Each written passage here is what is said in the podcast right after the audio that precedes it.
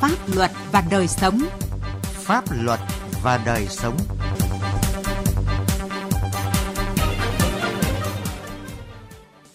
Xin kính chào quý vị và các bạn. Chương trình Pháp luật và đời sống hôm nay có những nội dung sau. Cẩn trọng để tránh bị trộm cắp, cướp giật tài sản dịp cuối năm. Hải Dương dẹp nạn xe quá khổ quá tải trên đường. Trước hết mời quý vị và các bạn cùng nghe những thông tin pháp luật đáng chú ý.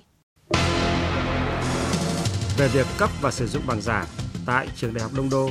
Thủ tướng Chính phủ Nguyễn Xuân Phúc giao Bộ Công an chủ trì phối hợp với các cơ quan liên quan chỉ đạo các đơn vị chức năng khẩn trương truy bắt đối tượng Trần Khắc Hùng,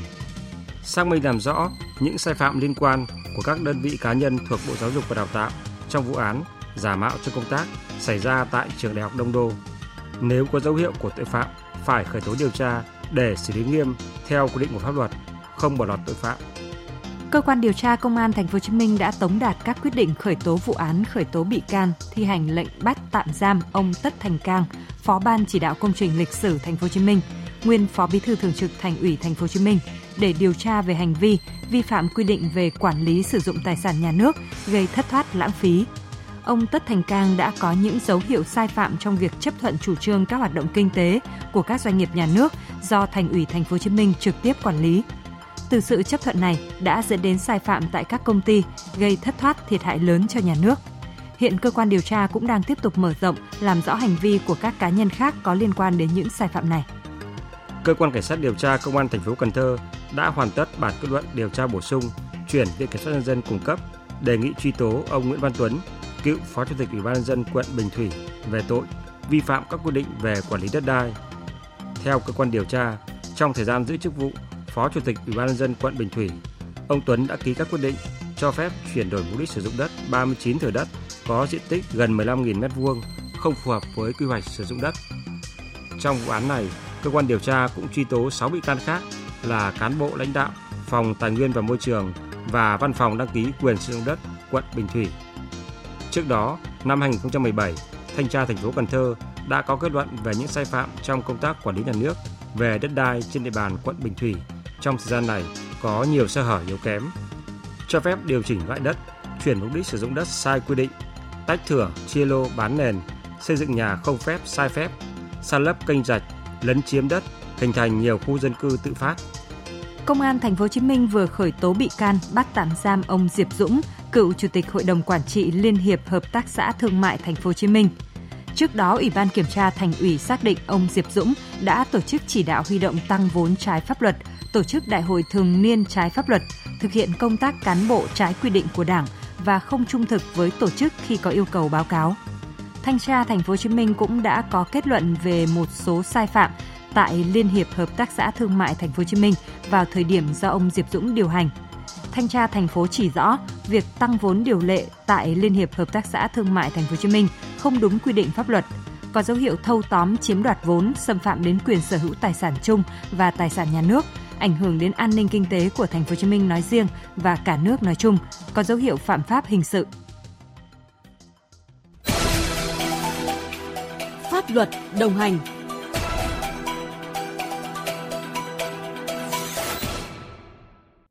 Thưa quý vị và các bạn, thời điểm cuối năm được xem là tháng củ mật bởi những hoạt động của tội phạm trộm cắp, cướp và cướp giật tài sản gia tăng. Cùng với việc tăng cường đấu tranh phòng chống tội phạm của lực lượng công an thì mỗi cơ quan, đơn vị và người dân cũng cần đề cao cảnh giác, chủ động bảo vệ tài sản của mình. Ghi nhận của phóng viên Quang Chính tại tỉnh Bắc Ninh. Phòng Cảnh sát điều tra tội phạm về trật tự xã hội Công an tỉnh Bắc Ninh vừa ra quyết định khởi tố vụ án khởi tố bị can, bắt tạm giam Lê Anh Chiến, sinh năm 1993, trú tại phường Đa Mai, thành phố Bắc Giang, tỉnh Bắc Giang để điều tra về hành vi giết người và cướp tài sản. Dạng sáng mùng 8 tháng 12 vừa qua, Chiến đột nhập vào cửa hàng Thế giới di động ở xã Phương Liễu, huyện Quế Võ, tỉnh Bắc Ninh, trộm cắp 11 điện thoại di động – Bị bảo vệ của cửa hàng phát hiện, Chiến đã dùng dao đâm, chói và dùng băng dính bịt miệng nạn nhân. Bằng các biện pháp nghiệp vụ, ngay trong tối mùng 8 tháng 12, Công an tỉnh Bắc Ninh đã bắt được Chiến khi đang lẩn trốn tại quận Long Biên, Hà Nội. Anh Ninh Quang Trung, quản lý cửa hàng Thế giới di động ở xã Phương Liễu, huyện Quế Võ cho biết, việc nhanh chóng bắt giữ đối tượng Lê Anh Chiến chỉ sau hơn 17 giờ gây án đã khẳng định tinh thần quyết tâm chấn áp tội phạm của lực lượng công an tỉnh Bắc Ninh – qua đó tạo được sự tin tưởng của quần chúng nhân dân. Lực lượng công an đã từ sáng đến tận ờ, chiều tối thì ờ, theo công tác nhiệm vụ các anh thì rất là tuyệt vời thì đã tới tối đã thấy bắt được hung thủ rồi thật sự rất bất ngờ và rất cảm ơn các anh công an đã làm việc rất, tinh thần trách nhiệm rất là cao và đã bắt được hung thủ sớm để giúp ờ, siêu thị rồi là tất cả mọi người người dân xung quanh cảm giác rất là yên tâm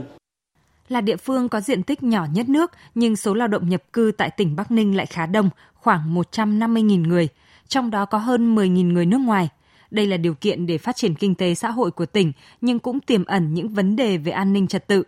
Theo Công an tỉnh Bắc Ninh, 60% số vụ phạm pháp hình sự trên địa bàn do người ngoại tỉnh gây án. Trộm cắp, cướp và cướp giật tài sản là nhóm tội phạm chiếm tỷ lệ cao trong cơ cấu tội phạm hình sự ở địa phương này. Tại thành phố Bắc Ninh, từ đầu năm đến nay xảy ra gần 100 vụ phạm pháp hình sự thì có đến 60 vụ là trộm cắp tài sản. Các đối tượng có độ tuổi từ 15 đến 25, không có việc làm ổn định, ăn chơi lêu lỏng, đến từ nhiều địa phương khác nhau. Để có tiền tiêu xài, các đối tượng bàn bạc rủ nhau đi trộm cắp, cướp, cướp giật tài sản. Đại tá Nguyễn Hồng Vị, trưởng công an thành phố Bắc Ninh cho biết, các đối tượng thường sử dụng các loại xe mô tô có tốc độ cao, di chuyển trên các tuyến đường giao thông, nơi vắng người qua lại, theo dõi sự sơ hở của người dân để hoạt động.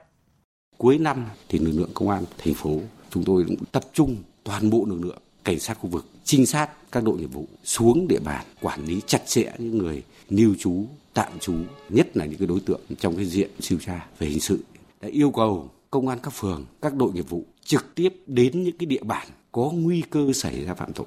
Tôi lấy ví dụ này, ngân hàng, các cái cửa hàng bán vàng là những cái nguy cơ mà tội phạm dễ tấn công vào. Cái thứ nhất, đề nghị kiểm tra lại các cái thiết bị về an ninh cũng như cái công tác bảo vệ thông qua đó để quản lý chặt chẽ và cảnh báo trao đổi với những cái bảo vệ tại cái cơ sở có nguy cơ mà tội phạm tấn công. Trước những diễn biến phức tạp của tình hình tội phạm, nhất là tội phạm trộm cắp, cướp và cướp giật tài sản, Công an tỉnh Bắc Ninh đề nghị các cơ quan đơn vị và người dân thực hiện các biện pháp tự phòng, tự quản, tự bảo vệ tài sản như không để nhiều tài sản có giá trị tại nơi ở, nhà trọ, khi ngủ và ra khỏi nhà phải khóa cửa cẩn thận. Khi đi làm đến nơi công cộng, cơ sở kinh doanh dịch vụ phải để xe ở nơi có người trông coi. Khi về nơi ở của mình, cần đưa xe vào bên trong nhà, khóa xe cẩn thận. Các chủ nhà cho thuê, phòng trọ, khách sạn, các hộ kinh doanh vàng bạc, các cơ quan doanh nghiệp cần lắp đặt thêm hệ thống camera giám sát an ninh tại những nơi tập trung số lượng lớn tài sản. Người dân khi đi trên đường không dừng đậu xe nơi trời tối, nơi vắng người qua lại. Nếu có việc phải đi đến những khu vực này, nên đi hai người và cảnh giác khi có đối tượng bám theo.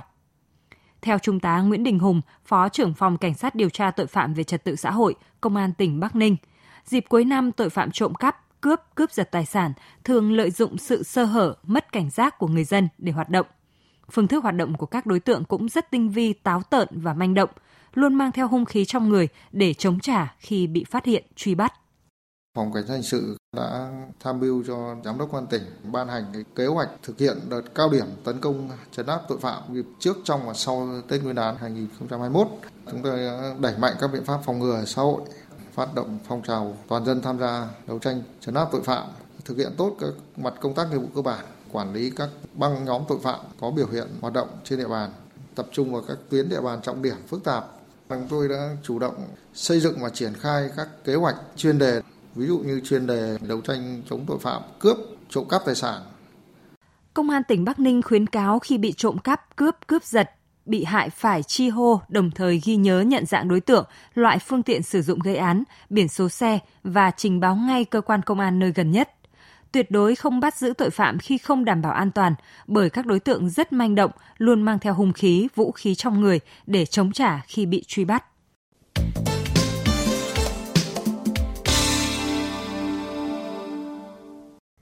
Thưa quý vị và các bạn, thời gian qua Ủy ban Nhân dân tỉnh Hải Dương đã chỉ đạo các lực lượng chức năng mở những đợt cao điểm xử lý xe quá khổ quá tải, xử phạt hàng nghìn trường hợp vi phạm, nên xe quá khổ quá tải vắng bóng. Tuy nhiên, hết thời gian ra quân, xe quá khổ quá tải lại xuất hiện trở lại trên một số tuyến đường. Điều này đòi hỏi các lực lượng chức năng phải tăng cường tuần tra, kiểm soát để kịp thời phát hiện xử lý nghiêm các lái xe, chủ phương tiện cố tình vi phạm, chở hàng quá tải. Về nội dung này, phóng viên Đài Tiếng Nói Việt Nam phỏng vấn ông Vũ Đức Hạnh, Phó Giám đốc Sở Giao thông Vận tải tỉnh Hải Dương. Mời quý vị và các bạn cùng nghe. Ờ, ở ông, ở thời gian qua thì lực lượng chức năng ở Hải Dương đã mở nhiều đợt cao điểm để mà xử lý các phương tiện chở hàng quá khổ quá tải nên tình hình đã tạm lắng xuống. Ờ, tuy nhiên, vào cuối tháng 11 vừa qua thì tại một số tuyến đường ở Hải Dương như quốc lộ 5 hay là quốc lộ 17B thì xe quá khổ quá tải lại có dấu hiệu hoạt động trở lại. Nhìn nhận của ông như thế nào về vấn đề này ạ? Cuối năm thì à, khi mà đặc biệt là các dịch Covid vừa rồi à, chúng ta đã khống chế thành công thì hoạt động vận tải có dấu hiệu phục hồi. Nó cũng là cái tín hiệu mừng cho cái kinh tế phát triển. Thế và cái dịp cuối năm là cũng là cái dịp mà vận chuyển hàng hóa cũng có cái dấu hiệu tăng trưởng dẫn đến là cái tình trạng phương tiện chở hàng quá tải có dấu hiệu gia tăng. Hiện nay thì à, một số các cái tuyến quốc lộ chính, quốc lộ trọng điểm